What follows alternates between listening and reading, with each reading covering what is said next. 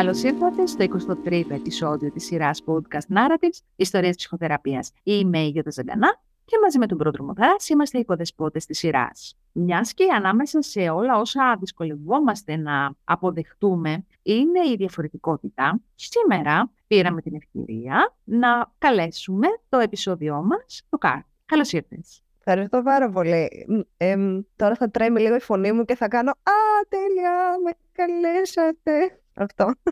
Οπότε ευχαριστώ πάρα πολύ. Εμείς ευχαριστούμε πάρα πολύ και είμαστε πάρα πολύ χαρούμενοι γιατί ένα μεγάλο μέρος πλέον των προσκεκλημένων μας ένα μεγάλο μέρος των ανθρώπων που ε, μας λένε τις ιστορίες τους είναι ακροατές μας. Και αυτό μας κάνει πολύ περισσότερο περήφανος και πολύ περισσότερο χαρούμενους και πολύ περισσότερο μας δίνει τη δύναμη να συνεχίζουμε να μοιραζόμαστε ιστορίες ανθρώπων που θέλουν και είναι έτοιμοι και νιώθουν ότι είναι εδώ για να μοιραστούν το δικό τους βίωμα. Καλώς ήρθες λοιπόν και πάλι. Καλώς ήρθες. Ε, ε, εγώ έχω ρίξει και μια μικρή έτσι, ματιά, όχι ματιά, έχω ρίξει μια μικρή ακρόαση και στο δικό σου podcast. Αλήθεια. Okay. Ναι. Τέλεια. Ε, έχω έτσι λίγο, ε, πώς το λένε, έχω κάνει ένα binge, ε, ε πώς το λένε, τσάι με το καρτ. Τσάι με την άσπα και το καρτ. Ναι, με την άσπα και το καρτ. Ναι, ναι, κάναμε ένα podcast που μιλούσαμε κυρίως για συναισθηματα Κάπως ε, είναι μια φίλη που είναι καλλιτέχνης και κάνει φανζίν και κάναμε μαζί φανζίν. Οπότε ξεκινήσαμε να μιλάμε ποτέ στη μέσα στην καραντίνα για τα φανζίν. Και τελικά καταλήξαμε να μιλάμε για το πώς έχουμε imposter syndrome και πώς ε, νιώθουμε χάλια με την κατάθλιψη και πώς ε, αντιμετωπίζουμε το θυμό μας κάπως ψυχοθεραπευτικά κι εμείς όλο αυτό. Ωραία, ωραία. Καλά πήγε. Ξεκίνησε. Ναι, ναι, ήταν βαθύ. ναι, ναι, ναι, ναι. Ωραία, εγώ, ε, εγώ έτσι έριξα μια ματιά και άκουσα λίγο και μου φαινόταν και πολύ καλό το κλίμα μεταξύ σας. Έτσι. Ναι, ναι.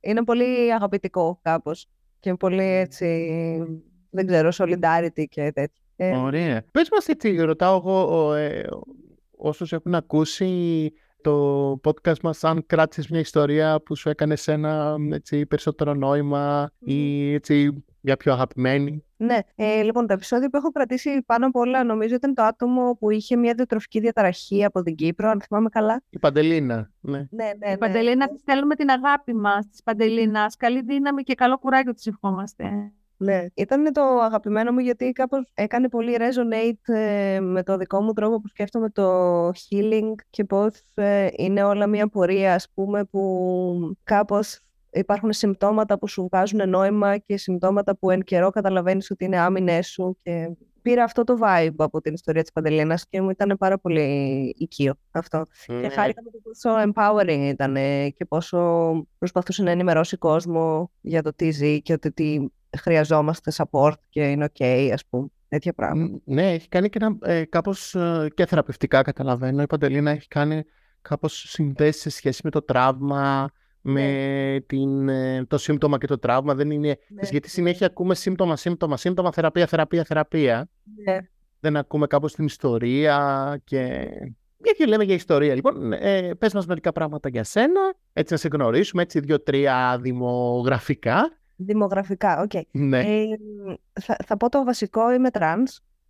Ε, είμαι non-binary, ουσιαστικά trans άτομο. Ε, είμαι στα 30 και έχω μεγαλώσει στην Αθήνα σαν παιδί ας πούμε. Μετά δεν έμεινα στην Αθήνα μέχρι που ξαναγύρισα στην Αθήνα και τώρα είμαι εδώ ας πούμε. Οπότε κάπως έχω μια εμπειρία ζωής που είναι ταξιδεύω πολύ και κάπως αυτό είχε να κάνει και με το τραύμα μου γιατί είχα για πάρα πολλά χρόνια μια αποφυγή mm-hmm. πραγματικότητας και προσπαθούσα πάρα πολύ να κάνω escape από πράγματα. Οπότε νομίζω ότι αναφέρω το που βρίσκομαι γιατί μου είναι σημαντικό κάπως να αναφέρω ότι ε, απέκτησα ένα stability πολύ στα τελευταία χρόνια. Και αυτό έχει να κάνει και με την ψυχοθεραπεία μου. Ε, είμαι εκπαιδευτικό ε, το οποίο με γεμίζει πάρα πολύ χαρά, γιατί αγαπώ πάρα πολύ το να παίζω και το να είμαι με παιδιά και να δημιουργούμε όλοι μαζί. Ναι.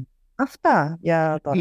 μια και ξεκινάμε αυτό, μια ερώτηση κάπως που σκέφτομαι έτσι ε, στο κομμάτι της εκπαίδευσης το να είναι το να είσαι τρανς και να έχεις να κάνεις με γονείς, με παιδιά, με το, με το πλαίσιο κάπως το συντηρητικό της εκπαίδευσης. Αυτό είναι ένα challenge για σένα. Ναι, είναι πολύ μεγάλο challenge γιατί δεν έχω καταφέρει ακόμα να είμαι σε ένα πλαίσιο που θα είμαι ανοιχτά trans. Ε, δηλαδή προς το παρόν είμαι closeted ε, στη δουλειά μου γιατί κάπως δεν υπάρχει το πλαίσιο του να είναι αποδεκτό και να μπορώ να το φέρω και να μπορώ να είμαι εγώ με τα they, them pronouns και εγώ σαν Καρτ. Οπότε ευελπιστώ ότι στο μέλλον θα καταφέρω να είμαι σε πλαίσια και σε σχολεία και σε, στο εξωτερικό μάλλον σαν Καρτ και σαν trans άτομο. Αυτό. Ναι, ναι. Εντάξει, ε, αυτό που λέγαμε λίγο off, oh, ναι, ναι. off the record είναι ότι ε, σκεφτόμουν ότι, οκ, νομίζω ότι βρίσκονται σε μια άρνηση. ναι, ναι. ναι, είναι σε φάση δεν μπορεί. δεν μπορεί να μην το ξέρουν. Μα το ξέρουν. Μα... Ναι. Ότι εντάξει, είναι πολύ ισχυρή η δύναμη της άρνησης. Ότι κάπως... Ναι. Και αυτό βέβαια σκέφτομαι ότι μπορεί να είναι, ε, μπορεί να είναι βαρύ ε, για έναν άνθρωπο που ε, αυτό είναι η κεντρική του ταυτότητα. Όπως ε, κάπως. Μάλλον όχι κεντρική, εντάξει, είναι ένα μέρος της ταυτότητάς μας το πώς αυτό χαρακτηριζόμαστε. Το αυτό να είναι αόρατο. Mm. Είναι πολύ βαρύ μωρέ όταν ε, κάπως ε, πρέπει, να σε πρέπει να παίζεις ένα ρόλο, πρέπει να σε κάνεις gender συνέχεια, πρέπει να υποδίεσαι ένα άλλο, μια άλλη πραγματικότητα. Δηλαδή, εγώ με το που πατάω στη δουλειά, ας πούμε, υποδίω μια άλλη πραγματικότητα. Ένα άλλο φίλο, μια άλλη ζωή, μια άλλη εμπειρία. Δηλαδή, όταν οι συνάδελφοι αρχίζουν τα εμείς οι γυναίκες, και εγώ πρέπει να κάνω. ναι. Ενώ είναι κάπως. Είναι, είναι μια, ένας ρόλος, ας πούμε. Δεν είναι εγώ. Ναι, ναι. Εντάξει, και ε, σκέφτομαι επίσης ότι διαβάζοντας λίγο το νομικό πλαίσιο σε σχέση με τα non-binary άτομα, ότι δεν υπάρχει νομικό πλαίσιο. Ναι, ναι, ναι, δεν υπάρχει. Ενώ υπάρχει νομικό πλαίσιο σε σχέση με τα τρανς άτομα, αν μεταβούν όμως ε, στο αντίθετο φύλλο. Ναι, ναι, σε άλλο gender, ναι, ναι. Απλώς για μας δεν υπάρχει το... Ε, υπάρχουν ελάχιστες περιπτώσεις που έχουν αλλάξει όνομα χωρίς να αλλάξουν gender marker. Α, ναι, μπορείς να αλλάξεις, αλλά είναι μια πολύ δύσκολη διαδικασία. Ναι, επειδή... ναι, και, και θέλει πολύ προσπάθεια γιατί δεν υπάρχουν πολλά δεδικασμένα και κάπως είναι, είναι ακριβό, είναι κάπως δύσκολο. Mm η ιστορία ε, του να αλλάξει κανείς όνομα.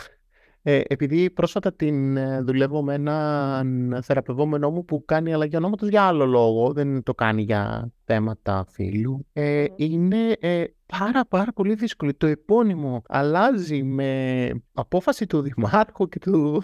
Ναι, ναι. και το όνομα αλλάζει με δικαστική απόφαση. Ναι, ναι, δηλαδή, δικαστική απόφαση, ναι. Δηλαδή μπορείς να πεις σε μένα αντί για Πρόδρομο θέλω να με λένε Θανάση με δικαστική απόφαση και αντί για να με λένε Ταράση, ξέρω να με λένε Παπαδόπουλος, με απόφαση του Δημάρχου. Είναι δηλαδή δύο διαφορετικοί και του. Ναι, ναι. Τέλος πάντων, είναι μια πολύ μεγάλη ιστορία. OK, okay. πάμε λίγο να μας πεις πότε ξεκίνησες θεραπεία, με τι αφορμή ε, και να μας πεις και λίγο για τη ζωή σου πριν τη θεραπεία και ποιοι οι λόγοι κάπως σε έβαλαν να αποφασίσεις. Λοιπόν, εγώ για κάποιο λόγο ε, ήμουν πολύ familiar με το πλαίσιο της ψυχοθεραπείας, με αποτέλεσμα να μου είναι ε, μια σκέψη που δεν με τρόμαζε, ακόμα και όταν ήμουν, ας πούμε, στα 18, το να κάνω ψυχοθεραπεία, το οποίο δεν ξέρω πώς προέκυψε ακριβώς, μάλλον είχα διαβάσει πολύ Σούπερ Κατερίνα, μάλλον είχα διαβάσει πολύ... Ε, Εκεί παρέες. Ναι, ναι. Ε, γιατί οι γονείς μου ήταν πάρα πολύ, είναι ακόμα, ε, είναι πολύ συντηρητικοί άνθρωποι που δεν είχαν να κάνουν με θεραπευτικά πλαίσια, δεν είχαν καθόλου να κάνουν με τέτοια πράγματα. Οπότε δεν είχα ερεθίσματα από, το, από την οικογένεια ούτε από το σχολείο σε σχέση με τη θεραπεία. Εγώ κάπως έχω περάσει το πολύ κλασικό τραυματικό coming out ε, για τη σεξουαλικότητά μου, γιατί είμαι queer. Οπότε κάπως ε, άρχισα να κάνω ψυχοθεραπεία όταν άρχισα να παθαίνω μια αιμονή με το ότι ε, θέλω να μου κάνω Δεν ξέρω αν πρέπει να βάλω κάποιο trigger warning εδώ για άτομα με αυτοτραυματισμούς ή οτιδήποτε άλλο, αλλά ναι. Ναι, ναι. Ε, εγώ κάπως είχα μια πολύ δύσκολη εφηβεία ε, μετά το ξέχασα σε εισαγωγικά και μετά όταν πέρασα το δύσκολο coming out ξαναήρθε το θέμα του αυτοτραυματισμού και του self-hate και του ξέρω εγώ δεν τρώω από αυτοτιμωρία και πρέπει να πεθάνω και πρέπει να ξεφύγω από όλα αυτά και τέτοια. Οπότε έτσι ξεκίνησα και την πρώτη μου συμβουλευτική ας πούμε μέσω πανεπιστημίου στα 19 περίπου. Οπότε το, το coming out σε τι ηλικία ήρθε; Στα 19 ε, δεν ήταν ακριβώς coming out, ήταν ε, ότι μου ανακοίνωσαν ότι ξέρουν για μένα. Γιατί το μάθανε από αλλού, το οποίο ήταν κακό. Αλλά ναι, ναι, ναι, ήταν σε φάση ξέρω για αυτό που είσαι. Και τέλος πάντων, ε, μετά άκουσα όλα τα toxic πράγματα, οπότε μου ήταν πολύ καταστροφικό. Toxic πράγματα με την έννοια του τύπου δεν το θέλω αυτό το πράγμα μέσα στο σπίτι μου και λοιπά και λοιπά. OK, okay, άρα μιλάμε ότι το, το coming out, ας πούμε, το forced coming out, ας πούμε, ήταν... Ναι, ήταν, ε, πώς το λένε, από τους γονείς στην αρχή. Ναι, ναι, ναι. Okay. Και τι υπέθεταν ότι ξέρουν για σένα; Ήξεραν για τότε η ατάκα ήταν ξέρουμε για τη σχέση σου με άτομο του ίδιου φύλου. Τώρα το έχουμε κλάψει το ίδιο φύλο. Αλλά τέλος πάντων τότε είχα μια σχέση με μια κοπέλα και κάπως ε, μου το ανακοίνωσαν, μου είπαν όλο, το, ε, όλο τον ελληνικό βόθρο του «δεν σε δεχόμαστε» και εγώ μετά ξαναέφυγα στην πόλη στην οποία σπούδαζα και κάπως, ε, ενώ γιατί δεν σπούδαζα εδώ, ε. και έφυγα και είχα φρικάρει τη ζωή μου με, πολύ κακό τρόπο. Έφυγες για να, για να γλιτώσεις ας πούμε από όλο αυτό το βότρο ή, ή ε, σου είπαν σηκωφίγε κιόλας όχι, όχι, έφυγα, έφυγα γιατί δεν σπούδαζα εκεί. Οπότε επέστρεψα κανονικά στις σπουδές μου και στη ζωή μου. Αλλά ναι, ήταν πολύ τραυματικό για μένα όλο αυτό το πώς, ε, πώς έγινε όλο αυτό. Ταυτόχρονα είχα την πρώτη μου σχέση, δεν ήξερα πώς να χειριστώ τίποτα. Ήταν όλα πολύ δύσκολα. Είχες ε, κάνει κάποια μορφή εσύ μετάβαση μέχρι εκείνη τη στιγμή; Όχι, όχι. Ήμουνα, ε, μέχρι, τότε, μέχρι τότε θεωρούσα ότι είμαι εσείς. OK, okay. ναι. Ωραία. Οπότε ξεκινάς συμβουλευτική μέσα από το Πανεπιστήμιο σε σχέση με αυτό το forced outing, ας πούμε, που έγινε. Ναι, ναι. Το οποίο κατάλαβα χρόνια μετά ότι η συμβουλευτική δεν ήταν αυτό που χρειαζόμουν τότε. Εντάξει, ήταν μια πρώτη στήριξη, καταλαβαίνω, ναι, ναι, σε σχέση με το τι να κάνω. Πώς πήγε αυτό, Δηλαδή, βρήκες εκεί κάπως ε, μια υποστήριξη; Νομίζω ότι επειδή ήταν το πλαίσιο του τύπου ε, κάπως προσπαθούμε να στηρίξουμε, ενώ η συμβουλευτική του Πανεπιστημίου είχε αυτή τη δομή του τύπου προσπαθούμε να στηρίξουμε φοιτητές στο να τα βγάλουν πέρα με τις σπουδές τους. Και εγώ είχα κάτι προβληματάρας και κάτι τραύματα να με το σμπάθ, οπότε τι να κάνει και η συμβουλευτική. Ενώ ότι, ξέρει, κάπως με ρωτούσε πράγματα του τύπου αν ε, μπορώ να ανταπεξέλθω στην εξεταστική μου ή αν πηγαίνω στα μαθήματά μου. Οπότε κάπως ήταν. Πρώτο φαΐ μου. Ναι, ναι. Επιφανειακό. Και εγώ είχα προβλήματα του τύπου θέλω να πεθάνω. Κάπως. Οκ. Ναι, ναι. Ε, μας λες και δύο πράγματα για αυτό που είπες πριν την πολύ έτσι έντονη και δύσκολη εφηβεία. Ναι, ναι. Εγώ κάπως μεγάλωσα γενικά με, το... με την εικόνα του ότι είμαι ένα παιδί το οποίο είναι άσχημο και το μόνο εργαλείο που έχει κάπως είναι άσχημο, unloved και το μόνο εργαλείο που έχει είναι το ότι είναι κωλόφυτο. Οπότε ε, έδεσα εγώ με τα μαθήματά μου γιατί είμαι ένα κολόφυτο. Με αποτέλεσμα, όταν πέρασα τη μετάβαση από τα 12 στα 13 από το δημοτικό στο γυμνάσιο, να έχω ταραχτεί πάρα πολύ. Γιατί ξαφνικά υπήρχε το πλαίσιο βαθμί που δεν είναι μέχρι το 10 και δεν τα παίρνω δηλαδή.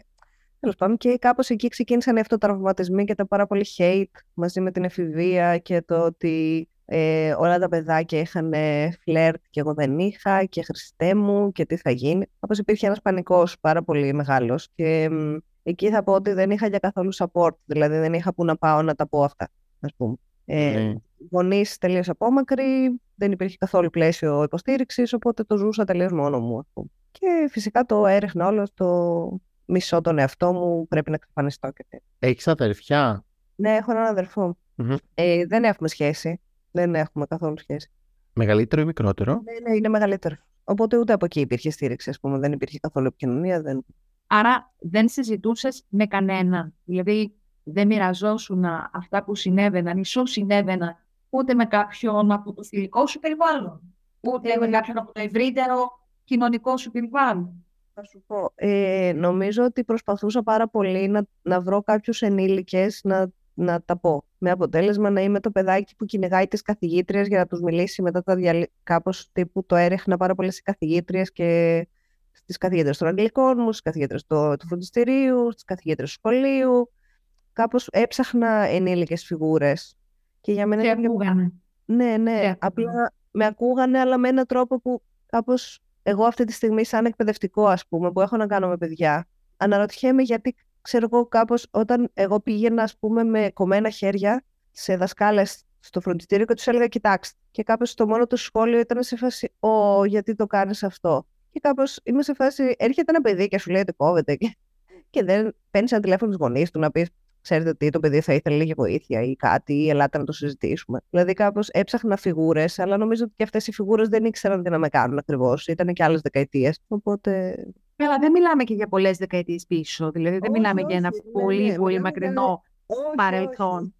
Ναι, ναι. Δεν μιλάμε δηλαδή για παλαιολithικέ ναι. εποχές. Μιλάμε για ένα σύγχρονο κόσμο. Ναι, ναι.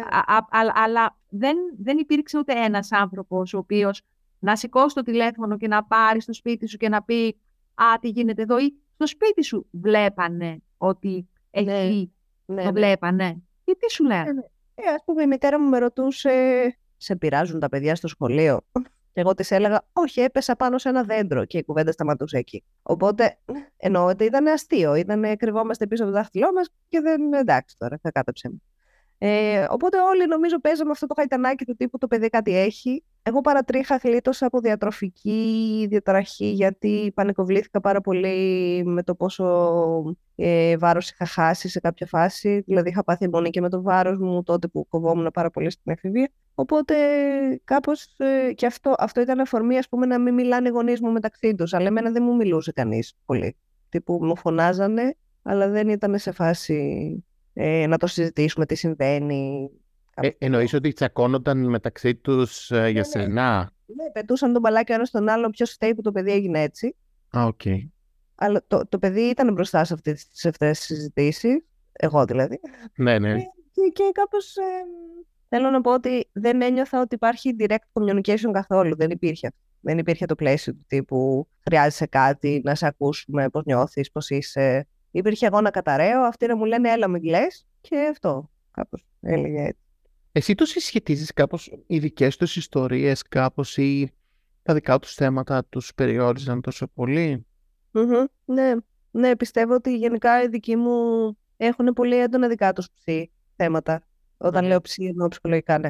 Ε, οπότε, καλά, πέρα από το αγαπημένο μου κομμάτι να λέω ότι μου έχουν κληρονομήσει τα καλύτερα. Αλλά ναι, ε, θεωρώ ότι έχουν τόσες πολλές άμυνες και ότι θα καταστραφεί τόσο πολύ ο κόσμος τους αν πρέπει να αντιμετωπίσουν αλήθειες που δεν μπορούν να, δεν μπορούν να δουν πίσω από πράγματα. Ναι, ναι, ναι. Οπότε ε, κάπως από τη μία ε, προσπαθούσαν να υποστηρίξουν το ότι δεν τρέχει κάτι Ναι, ναι. ε, και μέσα από αυτό προσπαθούσαν να, ας πούμε σε παρένθεση να σε φροντίσουν ότι ε, έλα μην μας χαλάς λίγο την ε, Ναι, ναι. ηρεμία και την τελειότητα. Γενικά έπαιζε πάρα πολύ αυτό το μικρό αστή οικογένεια που κατ' επίφαση είναι τέλεια, ξέρεις δύο γονείς, δύο παιδιά, ε, δημόσιοι υπάλληλοι, middle class, τέλειο, το παιδί πάει αγγλικά, γαλλικά πιάνο, κατάλαβες, ενώ έπαιζε πάρα πολύ αυτό το πλαίσιο. Του τύπου δεν υπάρχει κανένα πρόβλημα, δεν υπάρχουν προβλήματα, είμαστε όλοι καλά και το παιδί θα μεγαλώσει, θα σπουδάσει, θα παντρευτεί και τέλος. Ναι, Αυτό. ναι, ναι, ναι. Το ίδιο γινόταν και με τον αδερφό σου. Ε, νομίζω ότι εκεί έπαιζε ένα gender bias, ότι με τον αδερφό μου κάπως ε, ακόμα παίζει αυτό το πράγμα του τύπου εντάξει μην τον ρωτήσουμε και πολλά πράγματα, άντρας είναι. Ενώ εγώ που θεωρητικά δεν είμαι άντρα. Ε, μ, ενώ κάπως τρώω όλο το emotional labor. Δηλαδή κάπως σαν ε, σε εισαγωγικά πολλά η κόρη της οικογένειας θα ακούσω πάρα πολύ τα, τον πόνο τους και θα πρέπει να τους πω τα πάντα και θα πρέπει να τους κάνω πατ-πατ και τέτοια. Οπότε παίζει ένα gender Ε, ναι. Ε, είπαμε κι εσύ, ε, πώς το λένε, να τους υποστηρίξεις. Όχι να ζητάς Ναι. και υποστήριξη. Ναι, ναι, ναι, ναι, πώς το άλλο. Έτσι.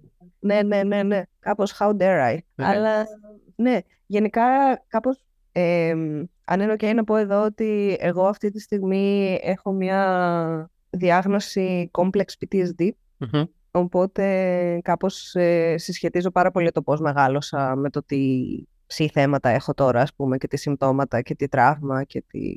Ναι. Το ε, CPTSD αναφέρεται σε ένα επαναλαμβανόμενο τραύμα ή σε διάφορα τραύματα που κάπως... ε, Μμμ. Ε, σε, νομίζω σε χρόνιο neglect, κάπως για τη δική μου Μμμ. περίπτωση, αυτό που έχω καταλάβει, είναι ότι έπαιζε πάρα πολύ το neglect του δεν ασχολιόταν κανείς με τις συναισθηματικές μου ανάγκες. Κάπως υπήρχε μόνο το είμαστε στον αυτόματο και εγώ είχα πολλές συναισθηματικές ανάγκες και οι γονείς μου ήταν πολύ έντονοι άνθρωποι που ξεσπάγανε πράγματα πάνω μου. Οπότε εγώ απλά ήμουν ένα δοχείο, ας πούμε, που εισέπρατα, εισέπρατα, εισέπρατα με αποτέλεσμα να μην έχω εικόνα εαυτού μεγαλώνοντας. Γιατί απλά εισέπρατα. Αυτό ναι, νομίζω. ναι. Ε, για πάμε λοιπόν μετά την πρώτη συμβουλευτική Μμμ. που λαμβάνεις έτσι σε σχέση με, την... με τα θέματα που υπήρξαν στο σπίτι σε σχέση με το outing. Πότε προσεγγίζεις ξανά κάποιον ή κάποια θεραπεύτρια; Λοιπόν, ε, σταμάτησα τη συμβουλευτική μετά από περίπου ένα χρόνο που πήγαινα ανά δύο εβδομάδες ή κάτι τέτοιο και κάπως δεν, δεν ένιωθα ότι κάποια υποστήριξη ουσιαστική. Και για νομίζω 1,5 χρόνο έμεινα χωρίς ψυχοθεραπεία Και μετά κάπως πέρασα ένα πολύ μεγάλο καταθλιπτικό επεισόδιο στο οποίο ήθελα πάρα πολύ έντονα να πεθάνω, δεν μπορούσα να πω από το σπίτι. Ε, πάθαινα συνέχεια πανικούς, έκλαιγα στον δρόμο, οι φίλοι μου με βλέπαν συνέχεια να κλαίω, οπότε σε κάποια φάση με έπιασε ένα φιλανάδι και μου είπε «Ξέρεις, δεν πάει άλλο, μάλλον πρέπει να πάρεις λίγη βοήθεια». Και κάπως ε, μου έδωσε το τηλέφωνο της θεραπεύτριάς του, το οποίο τώρα το κρίνω λίγο, γιατί, γιατί... πειραζόμασταν πολλά άτομα την ίδια θεραπεύτρια ε, από την παρέα μου, οπότε ήταν λίγο τζιζ αυτό. Τέλος πάντων και κάπως έτσι ξεκίνησα θεραπεία. Ε, τότε ησύχασα πάρα πολύ γιατί ε, όταν πήγα πρώτη φορά σε αυτή τη θεραπεύτρια μου είπε ότι θα το βρούμε και κάπως ένιωσα ότι μπορούσα να κουμπίσω κάπου γιατί κάποιος μου είπε ότι θα το βρούμε μαζί.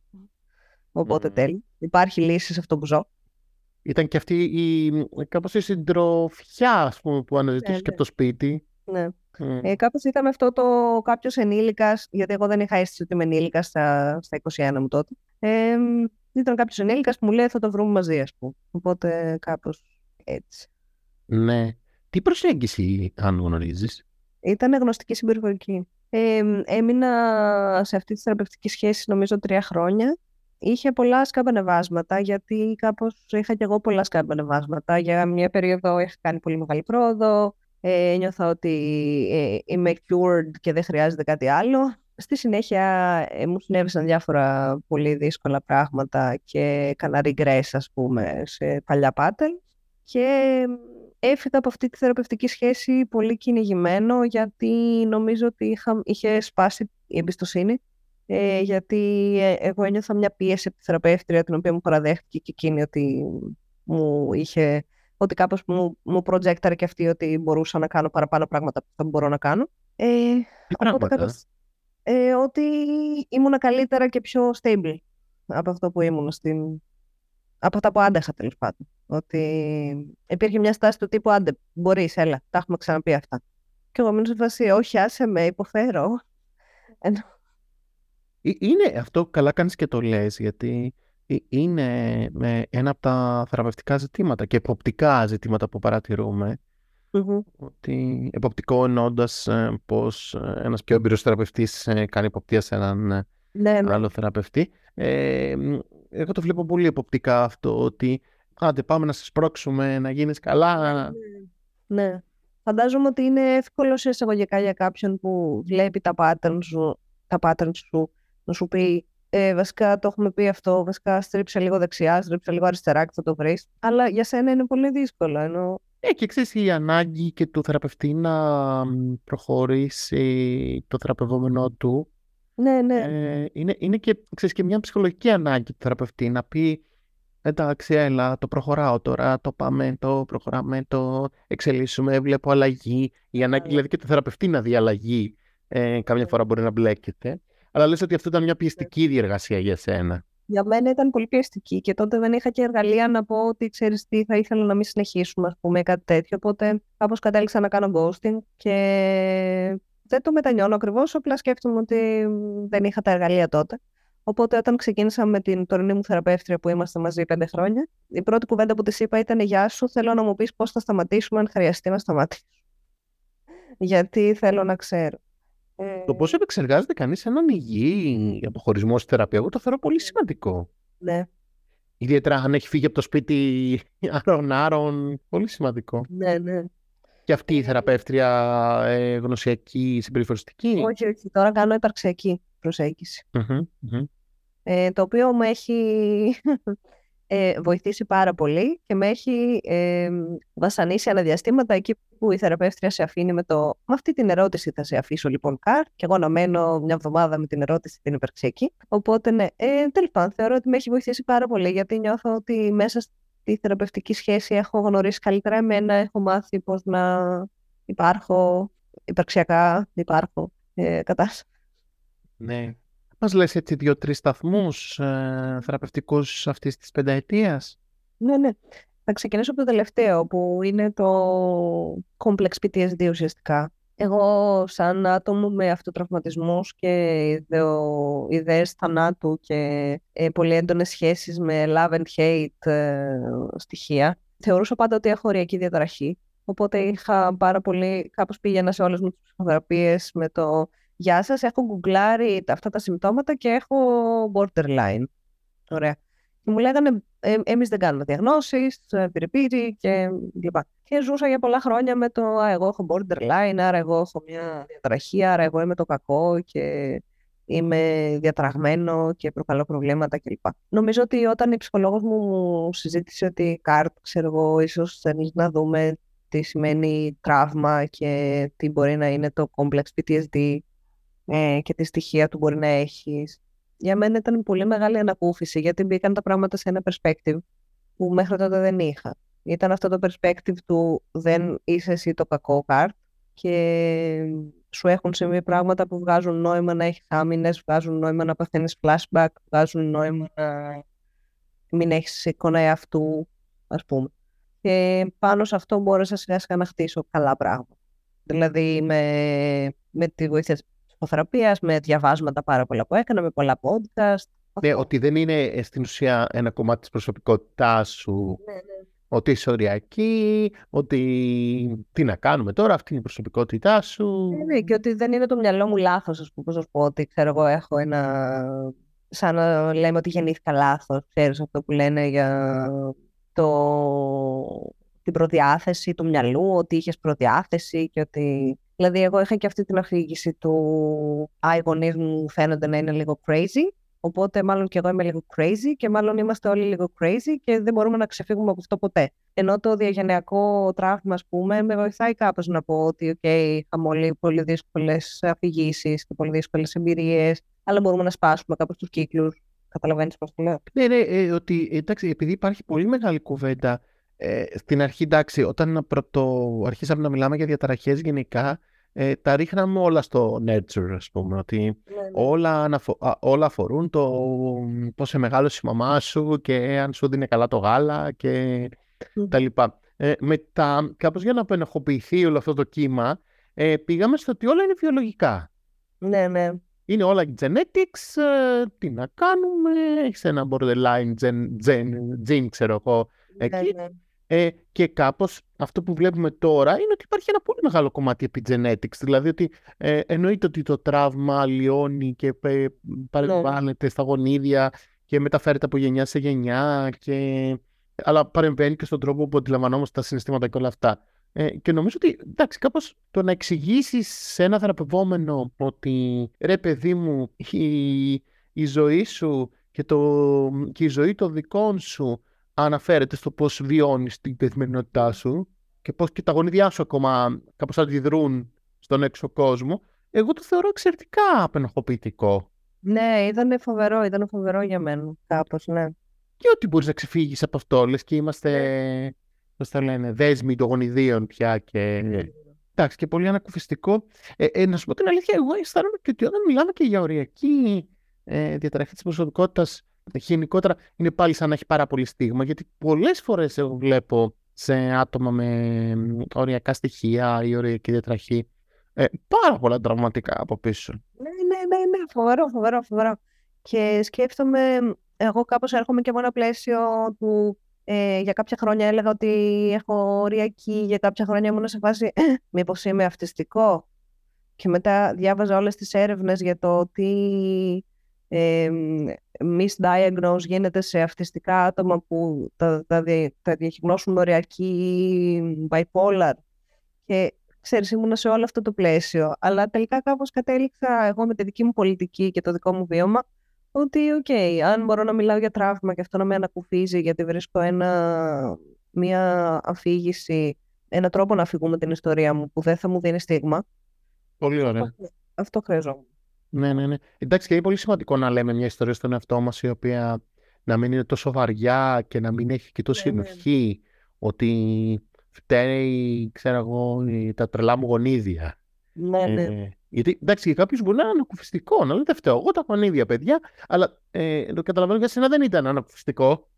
Όχι, γιατί ήταν σε φάση θα τα κουβαλάω για πάντα μαζί μου. Χριστέ μου. Ναι, και δεν μπορώ να κάνω τίποτα.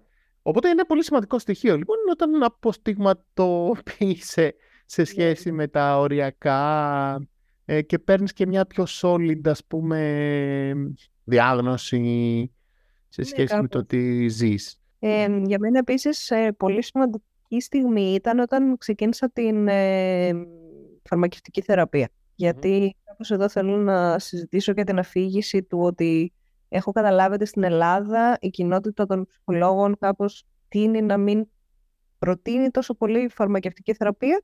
Δεν ξέρω, το έχω παρατηρήσει κάπως από, και από φιλενάδια και από τις δικές μου εμπειρίες. Οπότε εγώ σαν people pleaser που προτζέκταρα στην ψυχολόγο μου την τωρινή, καλά και την προηγούμενη, ε, ρόλους γονιού, όταν οι ψυχολόγοι μου είχαν ε, λίγο αντίσταση στο εγώ να πάω σε ψυχίατρο αμέσως, ε, φρίκαρα τη ζωή μου και ήμουν σε φάση τι θα κάνω τώρα.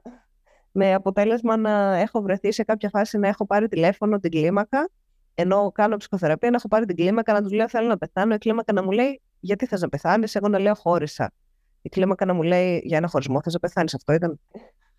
Τέλος πάντων, ε, αυτό που θέλω να πω είναι ότι σε μια απελπισμένη κάπως δική μου κατάσταση, επειδή δεν ένιωθα ότι μπορώ να πάω σε ένα ψυχίατρο απλά, είχα απευθυνθεί ας πούμε στη δομή της κλίμακας και έτσι ξεκίνησα για πρώτη φορά τη φαρμακευτική θεραπεία που για μένα τελικά είναι πάρα πολύ σημαντική για το να είμαι stable και να μπορώ να κάνω την ε, θεραπευτική μου δουλειά. Αυτό που θέλω να αναφέρω σαν σημαντικό πράγμα για την ε, ψυχοθεραπευτική μου πορεία είναι ότι όταν πήρα εγώ τηλέφωνο την κλίμακα, για παράδειγμα, η ψυχολόγος μου μου έκανε ένα talk-talk και μου είπε Γεια σου. Ε, το ξέρεις ότι αυτή τη στιγμή έχεις φύγει από τη θεραπευτική μας σχέση και ψάχνεις αλλού βοήθεια. Και εγώ μου σου καλησπέρα. Θέλω να πω ότι μου έκανε ένα talk-talk ότι μπορεί να το κάνεις και σε άλλες σχέσεις αυτό. Και εκεί συνειδητοποίησα πάρα πολύ το escapism που έκανα. Από κατάσταση σε κατάσταση, από πόλη σε πόλη, από άνθρωπο σε άνθρωπο, ας πούμε. Γιατί όπου ένιωθα ότι δεν παίρνω κάτι, ήμουνα στο Α, θα πάω να το πάρω παραδίπλα.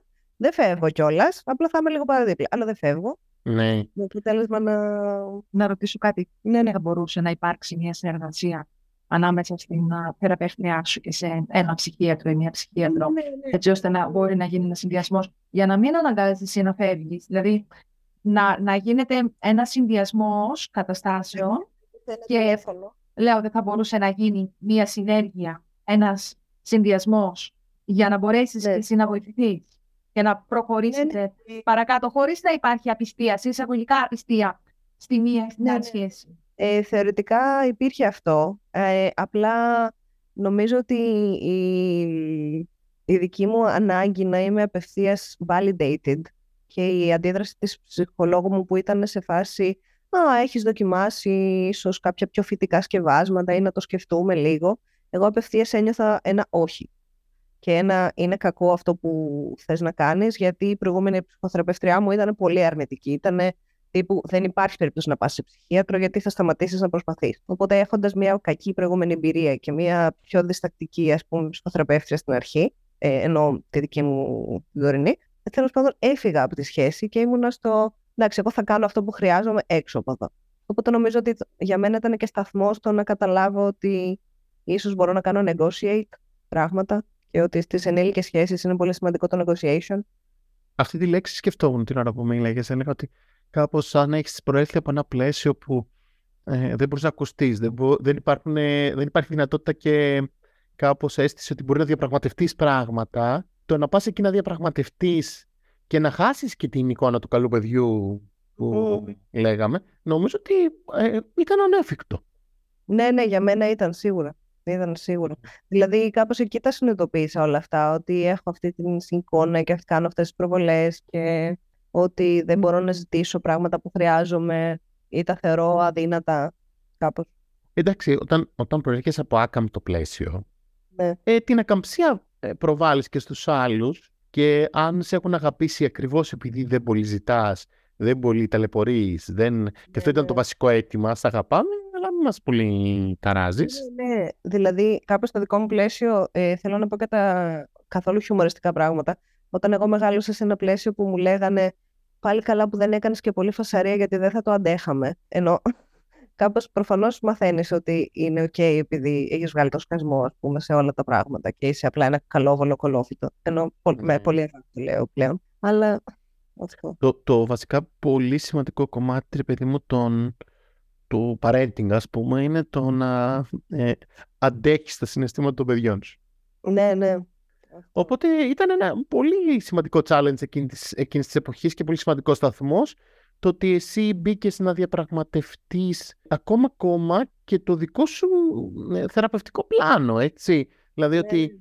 παιδιά, αυτό που, που είναι πολύ σημαντικό στην αίσθηση της έτσι, τη συγκατασκευή, το λέμε εμείς, ας πούμε, της θεραπείας, ότι κάπως κάνεις ένα co-construction με τον θεραπευτή ναι. και τον θεραπευόμενο. Δεν ξέρει ο θεραπευτής, Α, για σένα, έτσι πως σε κόβω, τα φάρμακα δεν κάνουν. Ναι, ναι, ναι, ναι. Εγώ κάπως μέχρι τότε είχα την εικόνα του ότι ο θεραπευτής είναι ο Θεός, ας πούμε, ή ο γονιός. Και ότι ό,τι μου πει, κάπως εγώ πρέπει να πω ή ναι ή κάπως να φύγω. Δηλαδή, κάπως ήταν πολύ, για μένα ήταν πολύ μεγάλο βήμα ενηλικίωσης ότι ξέρεις τι, δεν ξέρεις εσύ 100% εμένα, εγώ ξέρω εμένα περισσότερο και θα, μαζί θα βρούμε τι με βοηθάει γιατί είναι μια σχέση κάπως στην, την οποία επιλέγουμε και οι δύο και εγώ σου ζητώ βοήθεια κάπως για να πάω παρακάτω.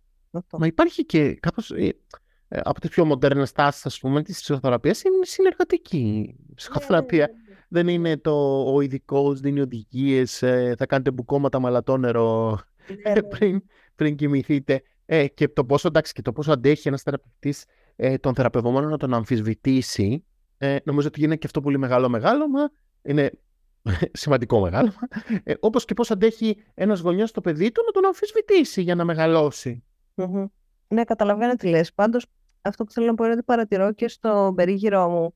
Ε, γιατί προφανώς τα άτομα που είμαστε people pleasers βρίσκουμε άλλους ε, people pleasers και κάνουμε παρέα ότι όλοι μαζί κάπως ε, δυσκολευόμαστε πάρα πολύ να αμφισβητήσουμε έτσι, πώς το πω, φιγούρες που έχουν πιο πολύ δύναμη σε εισαγωγικά τύπου καθηγητές αφεντικά, ιδιοκτήτες σπιτιών, ε, κατάλαβες.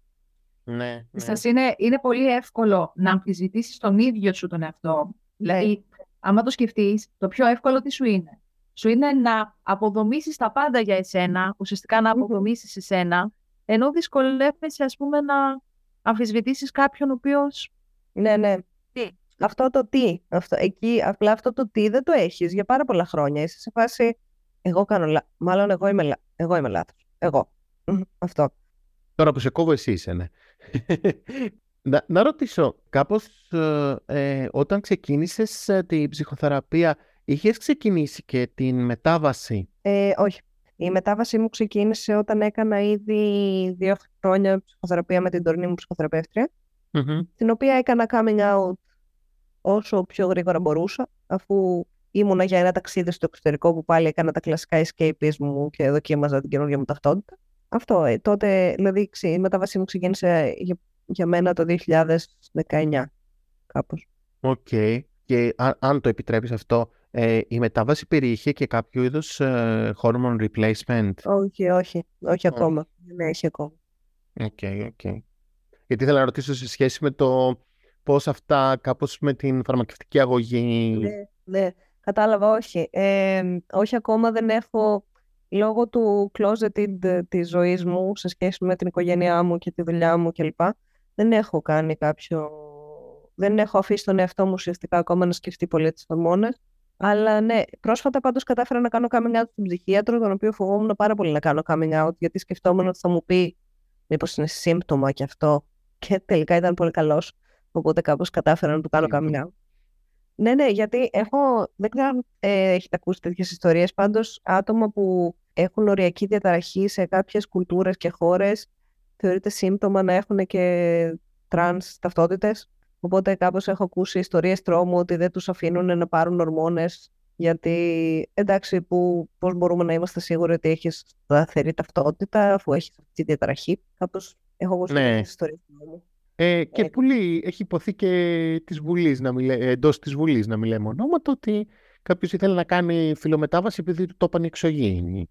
Ναι, εντάξει, okay. Ναι, έχει υποθεί, δεν ξέρω αν το θυμάσαι. Δεν το έχω ακούσει, όχι. Ναι, ναι κάπως όταν συζητιόταν ο σχετικά πρόσφατος νόμος για την φιλομετάβαση στην Ελλάδα, κάπως ένα, ας πούμε, counter argument ήταν ότι και πώς ξέρουμε ότι κάποιος είναι στα, ξέρεις, mentally stable, ας πούμε, ε, και δεν ζητάει να κάνει φιλομετάβαση επειδή απλά δεν είναι καλά.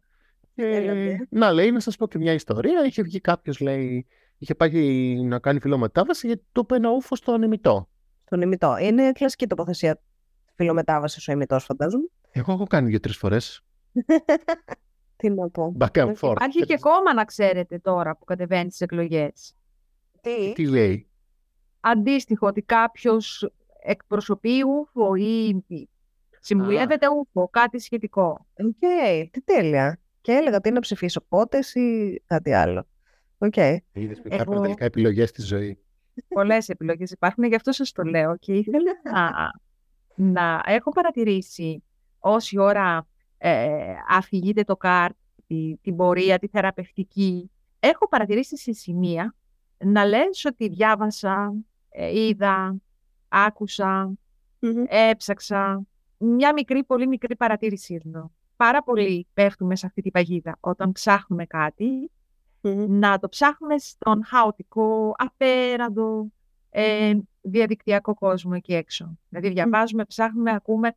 Επειδή λοιπόν όλες αυτές οι, οι πληροφορίες Μμμ. δεν είναι ε, έγκυρες αφενός. Αφετέρου μπορεί να αντιπροσωπεύουν ένα μέρος, κά- δηλαδή ένα μικρό μέρος και όχι ε, να μην είναι ακριβείς, να μην είναι επιστημονικές. Πάνω στο μπανικό μας, το πρώτο πρόγραμμα που κάνουμε συνήθως, και το λέω γιατί το έχω κάνει και εγώ στο παρελθόν, ε, είναι να ψάξουμε και να γκουγκλάρουμε, να γκουγκλάρουμε βασικά. Αυτό.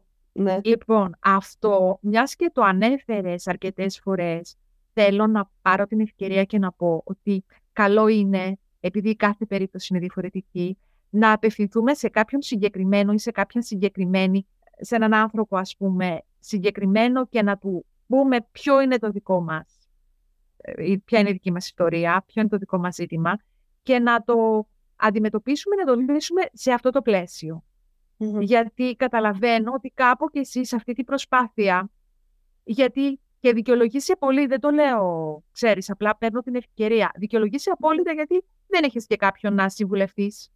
Δεν μπορούσες να πας στο σπίτι σου και να πεις, ξέρεις κάτι μαμά, ξέρεις κάτι Ναι. μπαμπά, ξέρεις κάτι αδερφέ, ξέρεις κάτι... Ούτε δεν είχες κανέναν.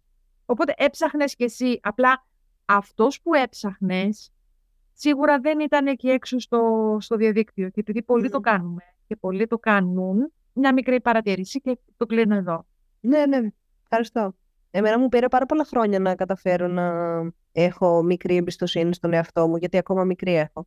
Ε, στο ότι μπορώ να μ, φιλτράρω πράγματα. Δηλαδή ότι θα δω κάτι και θα είμαι σε φάση «ΟΚ, αυτό μου κάνει ή δεν μου κάνει, θέλω να το ψάξω παραπάνω». Οπότε κάπως, ας πούμε, νιώθω ότι στον τέταρτο χρόνο ψυχοθεραπείας, ας πούμε, με την τρονή μου ψυχοθεραπεύτρια, άρχισα να λέω «ΟΚ, αυτό δεν μου κάνει, actually, δεν με βοηθάει». Οπότε, Ναι. Ε, γι' αυτό με- μμμ. Ε, για, για πες έτσι άλλα στοιχεία, ε, άλλες συνδέσεις ε, ή σημαντικά points ε, της θεραπείας. Λοιπόν, ε, θα πάρω αυτά τα, αυτό το χρόνο που μου δίνετε να μιλήσω για τον ε, κύριό μας Ιησού, το love addiction. δεν ξέρω, δεν έχω ακούσει αρκετά σε ελληνικά πλαίσια να μιλάμε για το love addiction, για την εξάρτηση, ας πούμε, από την, τις ερωτικές σχέσεις. Εγώ γενικά είμαι μεγάλο codependent άτομο, συνεξαρτητικό μέχρι αηδίας, ε, γιατί δεν είχα αυτή την εικόνα εαυτού. Οπότε ένα μεγάλο πράγμα που κάπως αποκαλύφθηκε για μένα είναι το πώς ε, ζω τις ερωτικές σχέσεις με μια ε, τάση προς το να έχω εξάρτηση και να νομίζω ότι απευθείας μια ερωτική σχέση θα με σώσει και θα μου λύσει όλα μου τα προβλήματα. Οπότε κάπως όταν κατάλαβα ότι πιανόμουν από άγκυρες ε, σχέσεων ε, με αποτέλεσμα όταν το σύντροφό μου ας πούμε δεν ε, ανταποκρινόταν στις προσδοκίες μου εγώ να παθαίνω black and white thinking και να είμαι σε φάση όχι σε μισό, όχι σε αγαπάω, όχι σε χρειάζομαι, όχι άμα φύγεις να πεθάνω. Αυτή ήταν μια πάρα πολύ σημαντική σύνδεση που έκανα και τι έχω διαβάσει πάρα πολύ πλέον για το recovery και το πώς διαχειριζόμαστε ας πούμε αυτό το, αυτό το είδος το addiction. Εσένα τι σε βοήθησε σε αυτό; Το να στήσω πιο σταθερή εικόνα εαυτού. Δηλαδή αυτά τα χρόνια για- που πέρασα κάνοντας πιο πολλή δουλειά στο να με γνωρίσω καλύτερα και να καταλάβω ποια είναι τα patterns μου, με βοήθησε πάρα πολύ στο να καταφέρω να μην... Ε, κάπως, πώς να σου πω, μιλάμε για withdrawal symptoms που είχα του τύπου παθαίνω κρίση πανικού επειδή η σύντροφός μου πήγε διακοπές. Και εγώ να είμαι σε φάση δεν μπορώ να πνεύσω, πρέπει να πάρω ε, υπνοτικά για να κοιμηθώ, δεν είμαι καλά, δεν μπορώ, θα με ξεχάσει, με ξέχασε, τώρα δεν υπάρχω. και διαλυόταν τελείω η εικόνα εαυτού μου, ας πούμε. Οπότε τώρα μπορώ περισσότερο, έχοντας γνωρίσει τα patterns μου, μπορώ να καταλάβω πολύ περισσότερο τι μου συμβαίνει, μπορώ να το εκλογικεύσω κάπως και μπορώ να το αντέξω πολύ περισσότερο. Ή μπορείς να σκεφτείς ότι είσαι όντως survivor, μιας και έχεις καταφέρει να επιβιώσεις από mm-hmm. όλες αυτές τις καταστάσεις, οπότε σίγουρα μπορείς να επιβιώσεις και από το, το addiction αυτό που έχεις. Ναι. Σκέφτομαι ότι το να φτάσω στο, στη σκέψη ότι θα επιβιώσω και από αυτό το withdrawal είναι ακόμα πολύ δύσκολο. Τώρα είμαστε στο στάδιο που το καταλαβαίνω. Και είμαι σε φάση, α, μου συμβαίνει αυτό. Ok. okay. Ε, τώρα να, το, να πω ότι είμαι και survivor, κάτσε. Περίμενα, θα το φτάσουμε. όχι, θέλω να πω ότι δεν σκέφτεσαι πολλές φορές, α, πώς έφτασα ως εδώ; Έφτασα, είμαι εδώ. Κοιτάξτε ε... με, είμαι εδώ. Το, το, το σκέφτεσαι ή όχι ακόμα; Όχι, όχι ακόμα. Ε, πολλές φορές αυτό μου συμβαίνει με το trans βίωμα. Δηλαδή κάπως ε, το κοιτάξτε με είμαι εδώ, το νιώθω πιο πολύ σαν ε, παρουσία και σαν ύπαρξη στο χώρο, ας πούμε. Αλλά στα, στο τραύμα και στο love addiction δεν τα σκέφτομαι τόσο πολύ ακόμα. Αλλά θα φτάσω και στο, ελπίζω. Ναι. Εντάξει, ε, εγώ σκέφτομαι ότι η ρύθμιση με έναν εξωτερικό άνθρωπο, γενικότερα όταν κάπως η συναισθηματική ρύθμιση γίνεται από έναν άνθρωπο ο οποίος είναι εκτός από εμάς. Ναι. Ε, αυτό πάντα είναι, μας ταλαιπωρεί πολύ.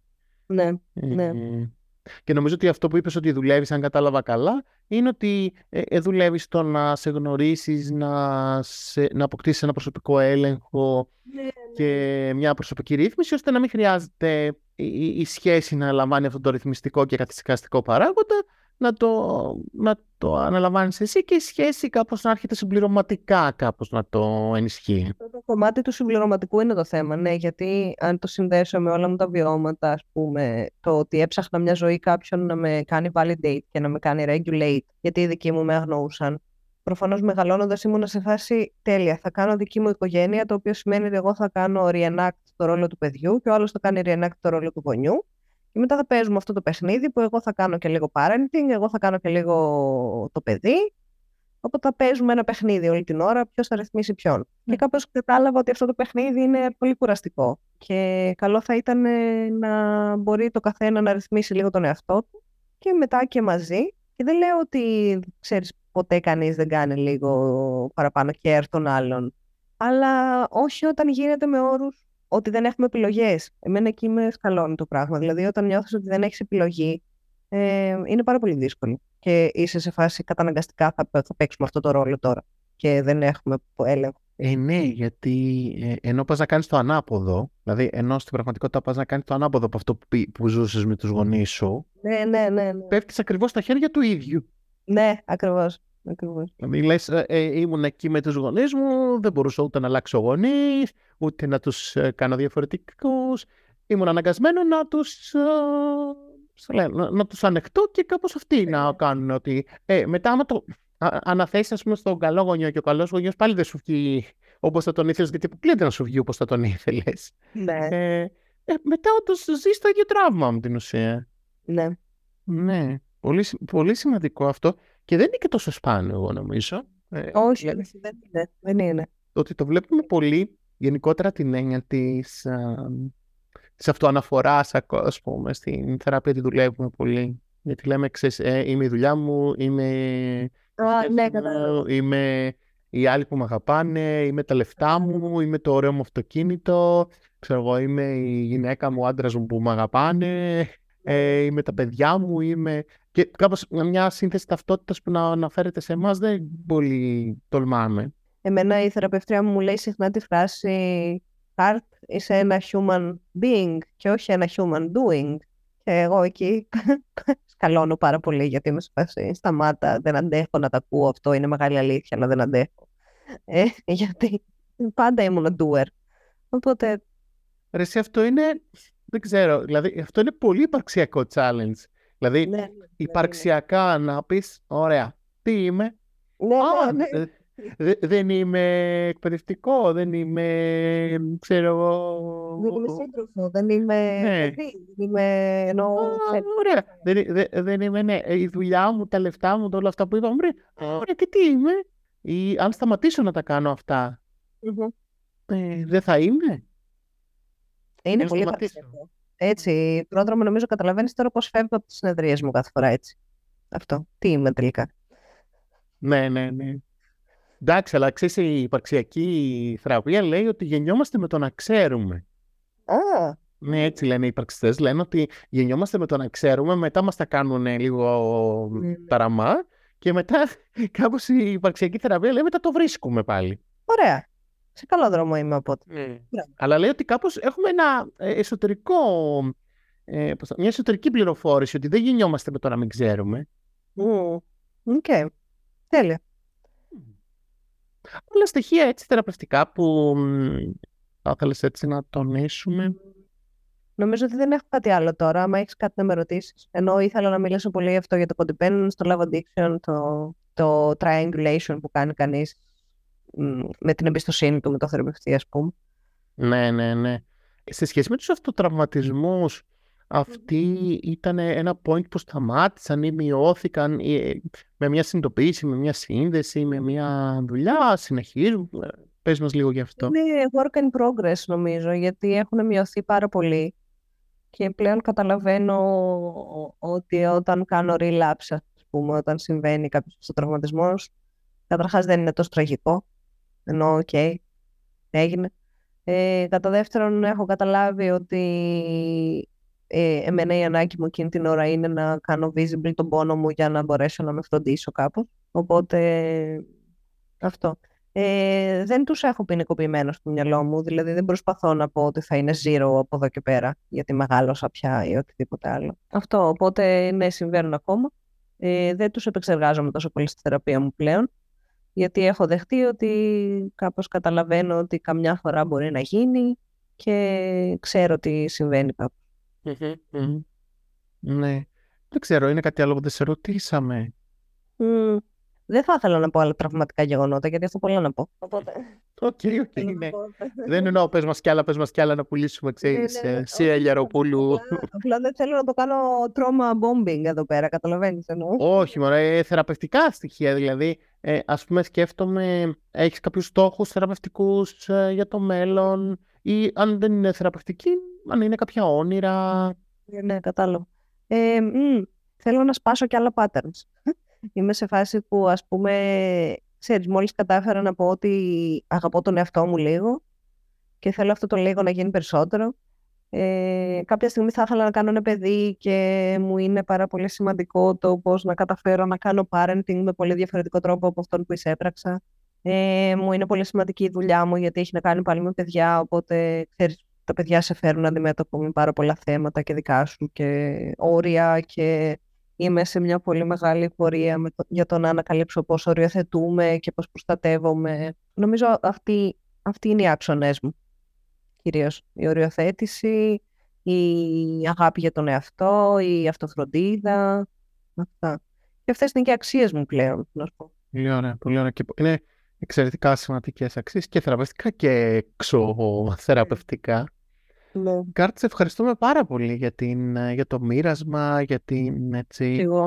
την ιστορία σου που μας ακούμπησες. Ε, ελπίζουμε κάπως να αγγίξεις και άλλους ανθρώπους που έχουν έτσι ένα ή διάφορα από τα challenges που εσύ κάποιος Ναι. χρειάστηκε να, να ακούσει και κανένας γονιός, παιδιά. Ναι, πραγματικά. Γεια σας γονείς. Ακούστε μας. Σίγουρα Ωραία, μας ευχαριστώ ακούνε πάρα και μας πολύ, ακούνε και οι Κωνσταντίνα. γονείς, μας ακούνε και παιδιά και θέλουμε πολύ να σε ευχαριστήσουμε που το μοιράζεσαι μαζί μας, το μοιράστηκες όλο αυτό μαζί μας. Ήταν το 23ο επεισόδιο της σειράς podcast Narrative της ιστορίας ψυχοθεραπείας. Μαζί μας το ΚΑΡΤ που μοιράστηκε γενναιόδωρα την ιστορία του. Αν θέλετε κι εσείς μπορείτε να επικοινωνήσετε μαζί μας. Ε, σας ευχαριστούμε όλους πάρα πολύ και ό,τι δεν αποδεχόμαστε, ε, τουλάχιστον ας το αντιμετωπίζουμε ευγενικά. Γεια σας.